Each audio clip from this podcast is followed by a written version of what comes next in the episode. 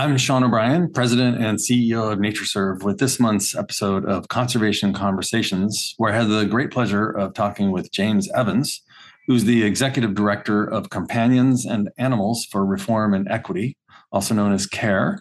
Uh, James is going to talk a little bit about that organization. James is also a wildlife photographer who has a new book out called Among the Birds, I Am Human. And uh, James and I talk a lot about that in the upcoming podcast.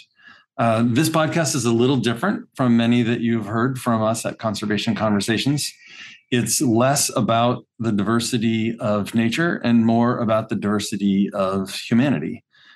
James's work focuses on the BIPOC community, which is Black, Indigenous, and people of color, and their relationships with uh, animals and nature. And we talk a lot about uh, what that means for him personally and for people of color in general in uh, in wild spaces and uh, in society. And we hope that you will enjoy this show um, and think about the uh, the role of people with different backgrounds and different perspectives in um, nature and in the conservation of nature and protecting our planet for the future.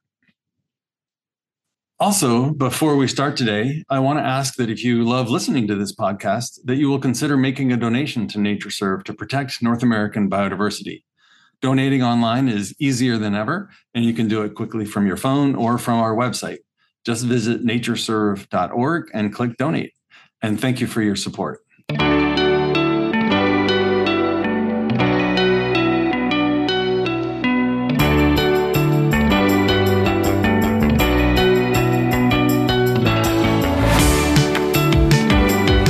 I understand you're a Baltimore native. Is that right?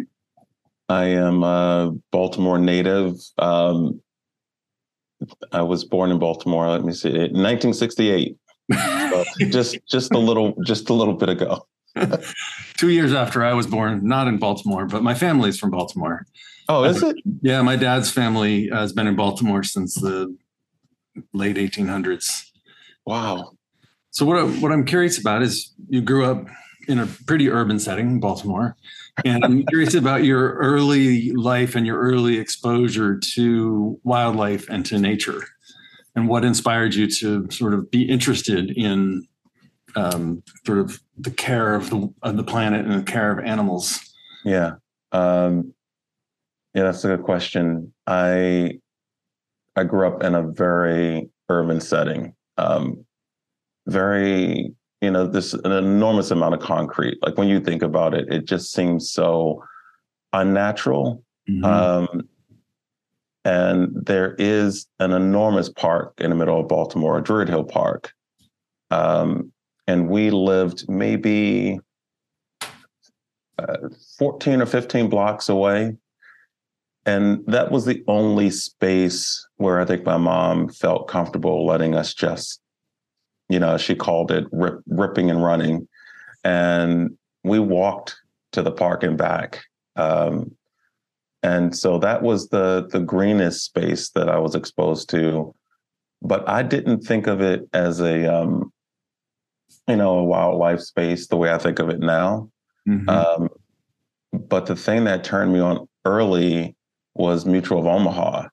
Um, me too. you know, I had my favorite shows the Six Million Dollar Man, um, you know, Wonder Woman, and all of those those all those shows back then. Um, the um, Mutual of Omaha was just a Sunday staple, and followed by my next favorite show, which was 60 Minutes. I mean, I would get as close to the television as I could possibly get, and I, I think, you know, the contrast between growing up in a city where it's loud, you don't see wild animals. You, we did not. I did not see squirrels in in my neighborhood at all. No hmm. squirrels or any anything like that. It would, you know, dogs, cats, rats, and that was the extent of you know wildlife. So yeah, Mutual of Omaha was. I, I may I may I may as well have been watching a, a show about another planet. Yeah. Um, so I often credit Mutual of and National Geographic and Jacques Cousteau because I'm basically yeah. the same age as you are, um, with sort of forming my interest in thinking about and working to conserve nature and conserve biodiversity. So it's interesting to hear you say Yep. that those had an influence on you because Huge. they it it shows the power of media, of course. Um, Yes, and it's so. It, it, I mean, the power of media in so many ways it, it's incredible, and and that's the business that I'm in um, now. I've spent a lot of time in in mass communications, is what mass comms for short, and I think people take for granted um, how important it is to um, frame messages properly, which also means including people in those messages, um, diverse people across the planet. And watching those, watching Mutual of Omaha, I love Jacques Cousteau, by the way. And uh, I started taking French in high school, I realized that his name was James. And I was like, oh, this guy is like super cool now. Um, but yeah, I mean, it, when I was a kid, I had no concept of the lack of diversity, but I also had no ambitions to be in those same spaces. I never imagined myself as being Jacques Cousteau or being on Mutual of Omaha. And I think that's directly connected to having not seen anyone like myself in those spaces. And so it was years, and I mean, it's only been, I, I would say, 10 years since I imagined myself as a as a wildlife photographer, as someone that's invested in the environment. Um, so often those um, those voices are are not are non non brown voices. right. So there's so many things I want to follow up on, but I want to give you a chance to tell us about your organization that you founded and run and what its goals are, because it has several roles related to the things we've just been talking about with diversity and with animals and exposure, and of course, diverse voices in this uh, landscape. So tell us a little bit about about your organization.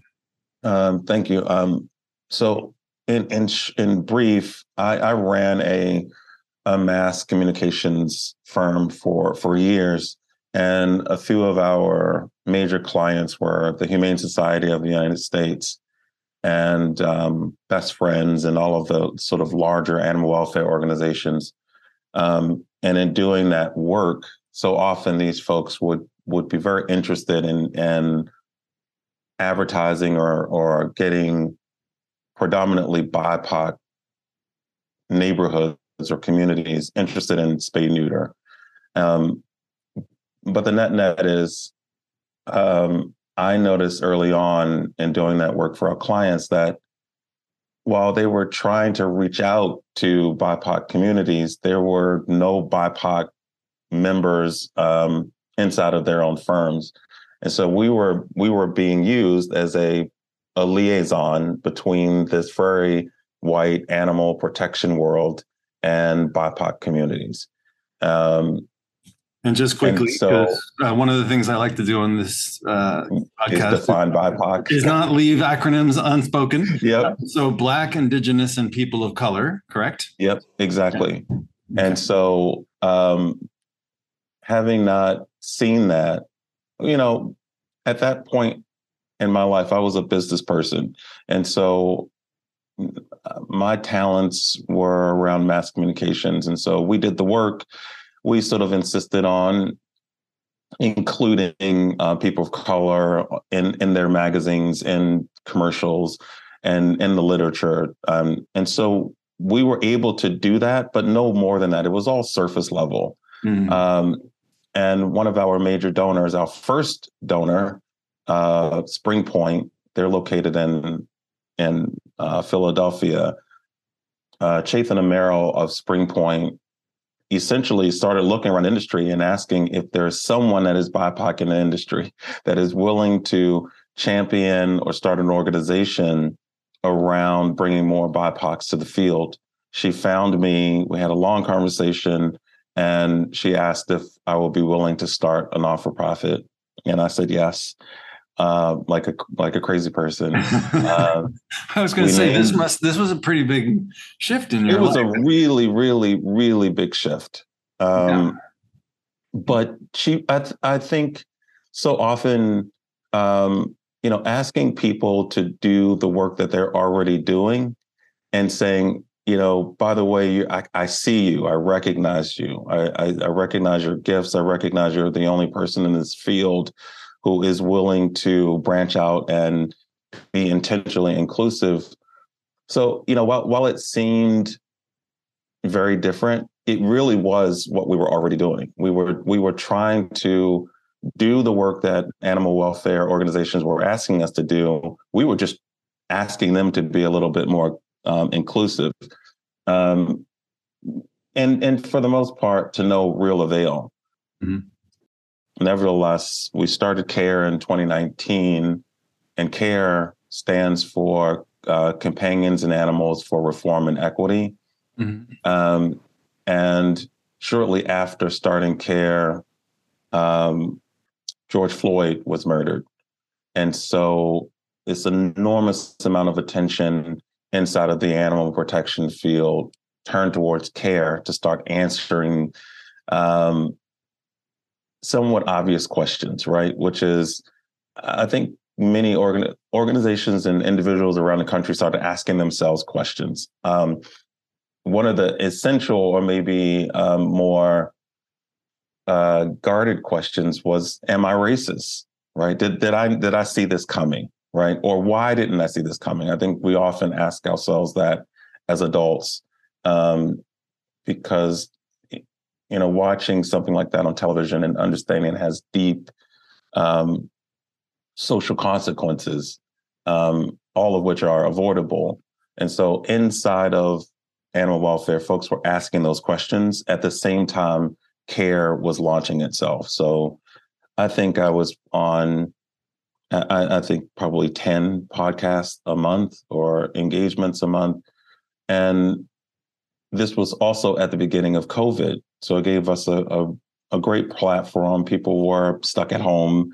Um, and so the the principle around care, by the way, is it is not a DEI effort, right? Um, people get confused because we are mostly people of color running the organization, but our our work is really centralized around doing the same work um, our white counterparts were doing. We're just addressing it from a perspective um, based in community wisdom, based in our own lived experience, and in some ways, we're we're doing the work inside of a, a protected space that many of us didn't have when we were working for predominantly white organizations. So, um, how do you see because you're coming from uh, a different perspective and you have many people of color in your organization and uh, your your team is really impressive of course on your website you got a, a great group of people working with you amazing um, how do you see your approach to these issues being different from the predominantly white run organizations that are working in this field? That's a really good question. I, I I don't I don't have all the answers for why this is, but I think part of it is rooted in a sense of um, it, it is I, I, deeply believe it's rooted in white supremacy, and I think often people when people think of white supremacy, they think of it as someone being lynched, right, uh, or this this hyper violentness. Um, but that's the extreme end of white supremacy. The the more passive end of white supremacy um, is a reason that whiteness exists anyway. Is it's to dominate, right? It was designed to dominate, and and and in that there is a. My mom used to say, "White makes right," right? That is often the perspective of white dominant culture is that from our white dominant space, we already know the answers. So a lot of um, NGOs, non for profits, they enter into spaces to solve problems, but they don't do any deep listening um, with the groups for which they're trying to solve problems, right? So, for instance, um, you have groups that will come in to an indigenous community like the one I'm in right now, um, and a, attempt to shame them or blame them for the large amount of free roaming dogs and cats.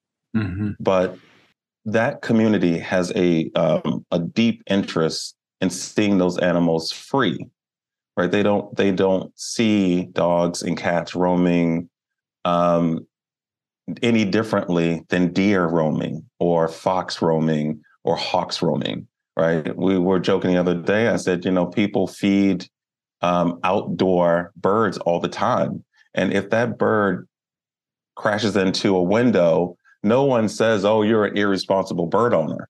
Right? How did you how did you allow your bird to run into a window? Um, but that's what happens here.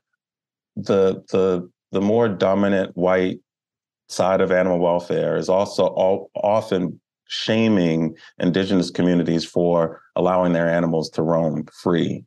Um, but and and then in doing so, they project this um, misconception on the community that they don't actually care about the animals.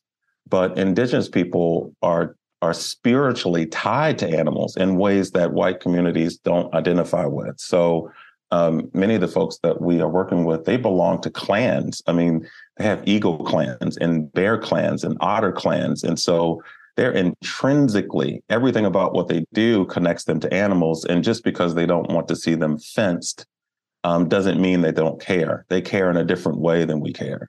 And so when you come into a community like this and you attempt to solve problems by doing things that encourage tethering or fencing without talking to folks, then you're you're you're trying to solve your problem.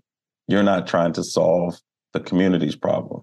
Right. And so um, white dominant culture um, often doesn't listen to, to, to community. And so one of the things that care does is regardless of what community that we're in whether it's indigenous or it's it's philadelphia or it's atlanta we start first with asking people um, how they want to solve their own problems and we also finance and mentor those groups to start their own non-for-profits to solve their problems themselves um, and that is really unique in that um, so often to increase inclusion in organizations, you have DEI practitioners and they come into large white dominant spaces, many of them white themselves, and mm-hmm. they try to encourage the leadership to allow BIPOCs, Black, Indigenous, um, and people of color into that space. And what we're doing is saying, yes, yes, definitely um, realize that there is untapped genius, but on the other hand, what we're doing is we are going to those BIPOC folks themselves in their own communities and saying, you don't need to join this white dominant group. What you need to do is solve your own problems at your own pace in your own way using your own community wisdom. Yeah, so it really sets us, sets us apart. The word that you said there that sort of made my heart skip was um, allow them in. Um, that is correct. As though people should need permission to come into any space. But of course, we know you know institutional racism and things. And of course right now we're talking a lot. You mentioned the words earlier or the letters dei before. Uh, we talk about diversity equity inclusion and also b for belonging. And of course if you belong then you don't need to be allowed in. You're that is you belong. correct. you're in. That is correct. that's one of the challenges. And I'm, I'm reflecting back to what you said at the very very beginning of our conversation about how you didn't see yourself as a wildlife photographer because you didn't see anybody who looked like you. And so you didn't feel like you maybe were allowed in or you belonged. And um, you also said uh, a little while ago, um, I see you, as in, like, I see right. you for who you are. And that once makes me want to go back to a conversation that we were having before um, we were on on being recorded, uh, but I want us to right. re- revisit, and that is uh, yeah. uh, related to your book, um, which has the title "Among the Birds, I Am Human." And so, in this book, you have just gorgeous ph- photography, by the way. So people should definitely Thank check you. it out. Um, we talked before about that one photograph of the, uh, of yeah. the two birds, just mind blowing. Yeah. um, but I also want to talk about what that title means to you and how that is part of your journey from I didn't see anybody who looks like me to a place where you are right now, where you're in an indigenous community in uh, in the Midwest talking about you know the care of animals. Uh, so yeah. talk a little bit about your book and and what why you called it among the birds I am human and what that means to you. Yeah. Um, one, this is the first time I've produced the book, so just it sound it's you know gives me the tingles hearing somebody repeat the the title. It sounds so odd in a in a in a good way. Um, but I think for me, um, and it's this has taken years to to find the vocabulary for that title. Um, I just I just want to be treated like a stranger, like a like an individual, and um, that's that's what happens when you're out um, amongst any kind of wildlife. Wildlife doesn't see you as a as a tall, athletic white guy or um, a short guy or a black man or an Asian woman, right? Wildlife just sees you as human. You are a human being, and some somehow um, over the millennia, um, I suspect our behavior has always been somewhat less than good. and it, it, seems that every species on the planet knows that. Um, and so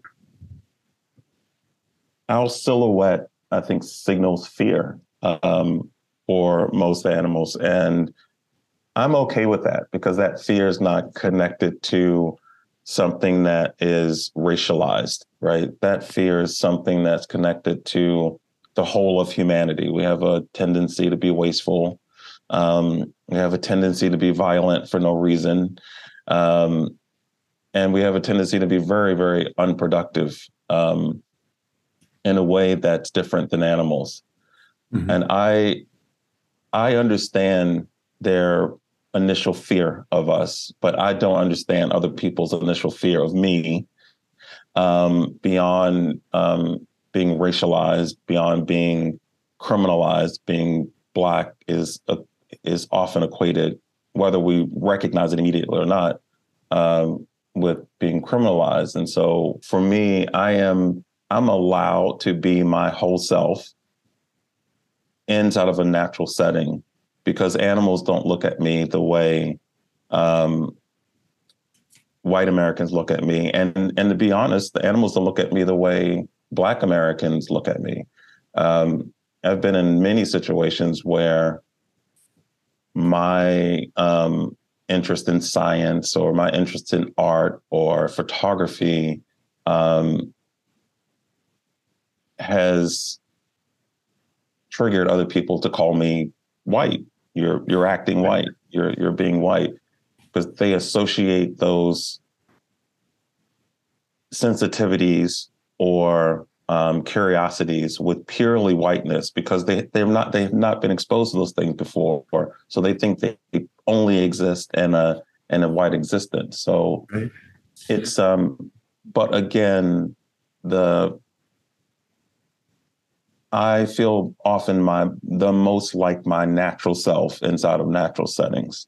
Yeah, um, I mean, um, you surely experienced um, the situations that happened in Central Park and the things that uh, Drew Lanham talks about about being a black birder and yep. how the the black man with binoculars is suspicious. Um, my wife is so concerned about me being out by myself, and I just think that that's sad. Um, Very sad. And you know, I have had um,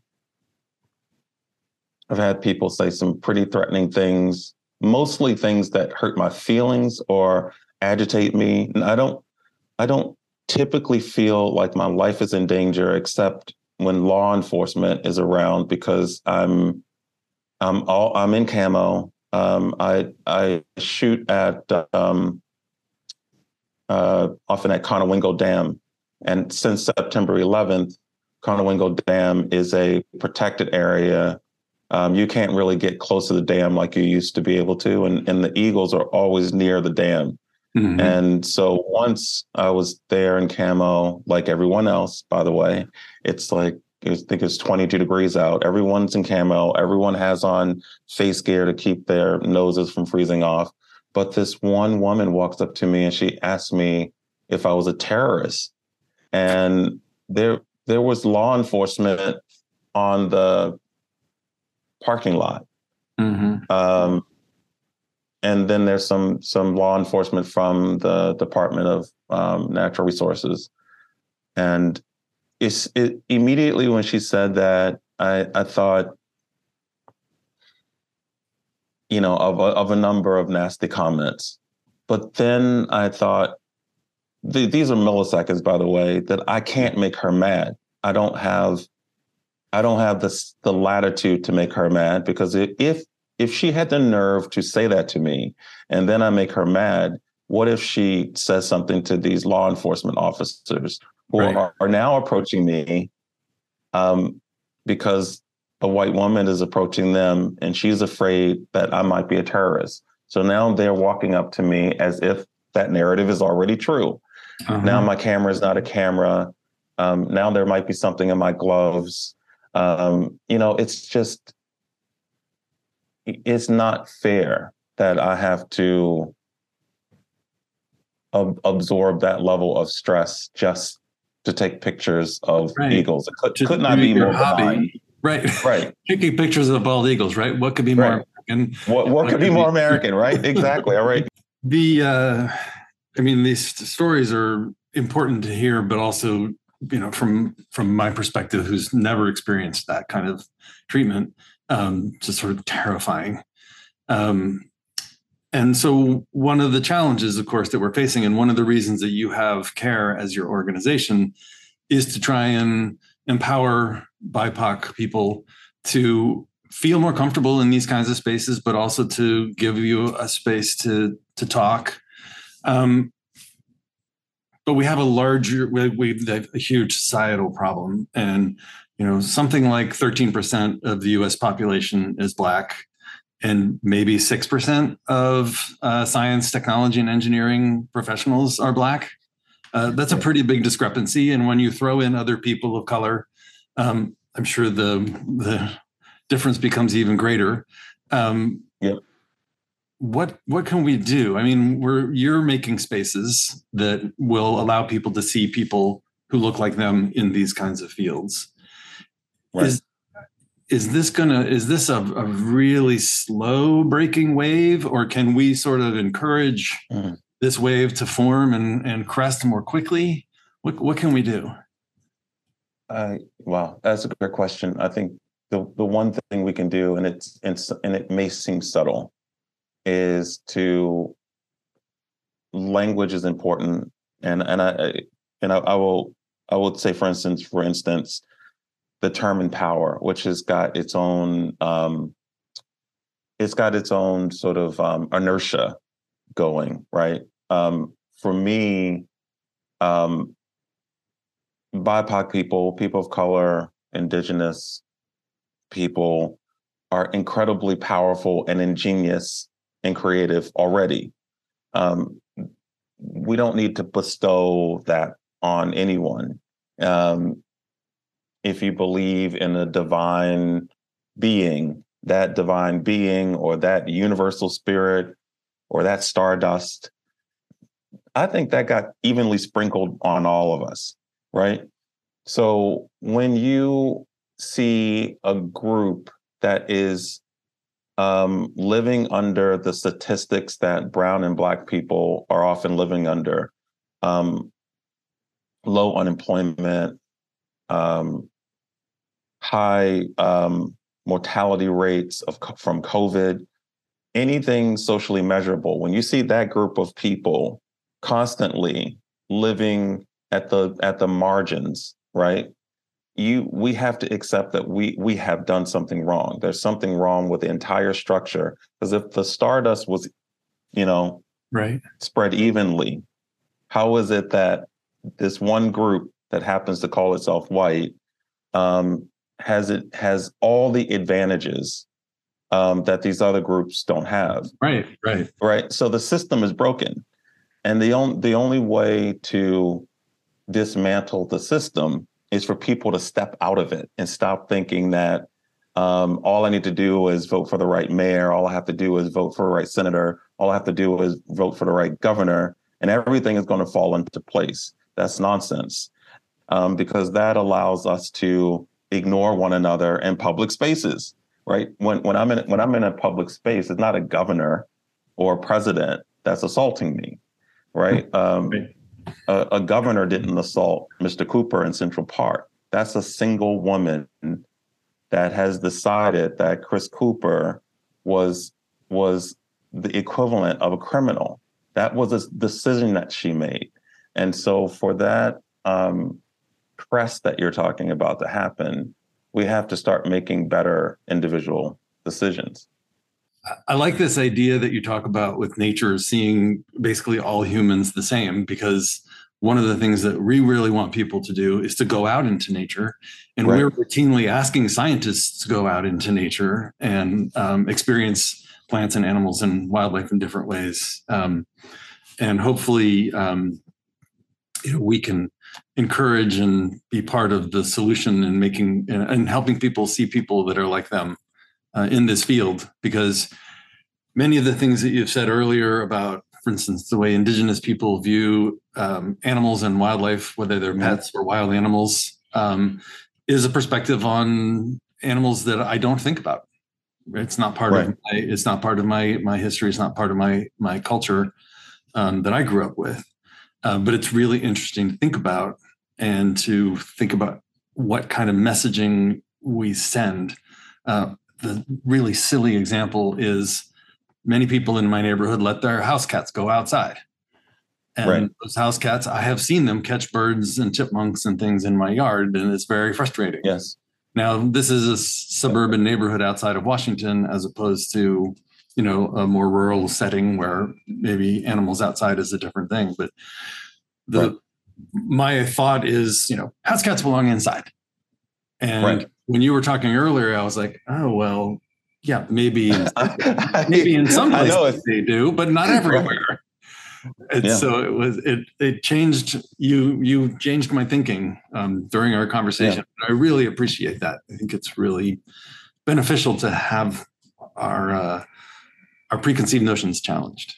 Challenged. And and and and uh, believe me i my preconceived notions are challenged all the time but i think that's the decision that i've made to to let that happen but i think the i've come to the conclusion that it's not that cats belong inside it's that we belong outside people belong outside i think that's the mistake that we've made we've made um, this crucial era in our development that we're no longer going to be migratory, right?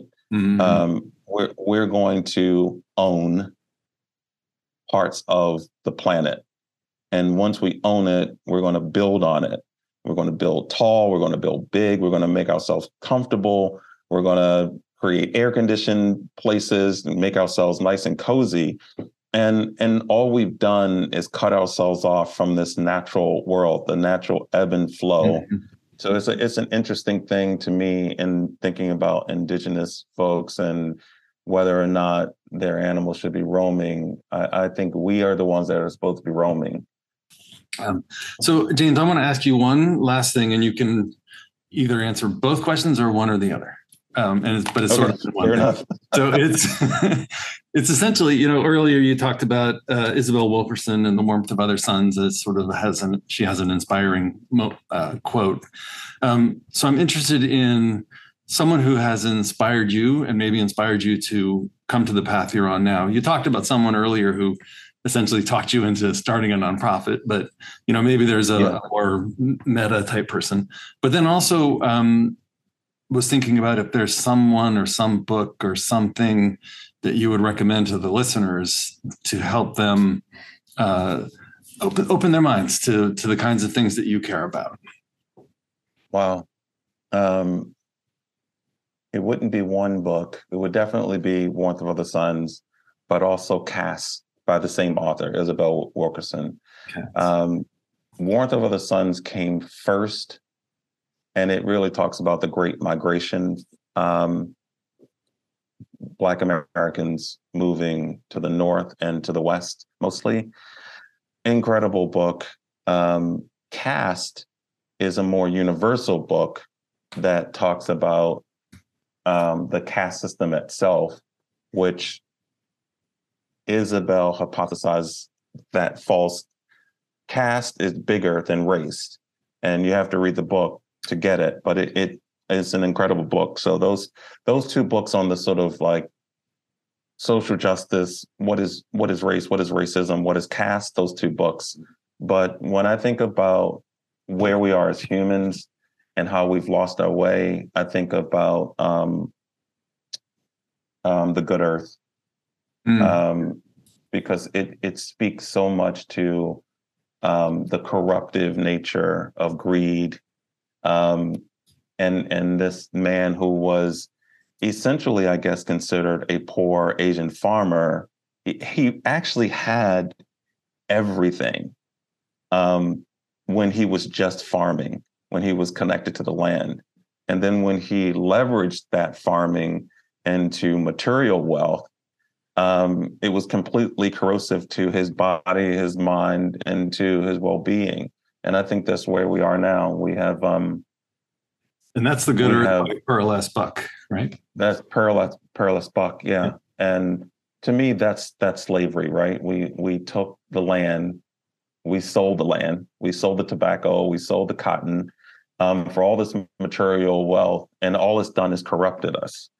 Um, and this this land as it was by itself um, indigenous people literally had everything um, so well james this has been really really interesting and we could keep talking um, but i also want to res- uh, respect your time and respect the time yeah. of all of our listeners because um, we're going to um, I think give them a, a different thing this uh, this month than that they've had in the past, and hopefully um, give them a lot to think about um, especially when because many of our listeners are people who are out in the wild and they're bird watching and hopefully they will have some new things to think about when they see um, bipoc people out birding and uh, yeah. have, have um, treat them as strangers and have a better reaction to them yeah treat them as strangers and also protect them you know that that woman that called me a terrorist uh, another man that became a friend, walked over to her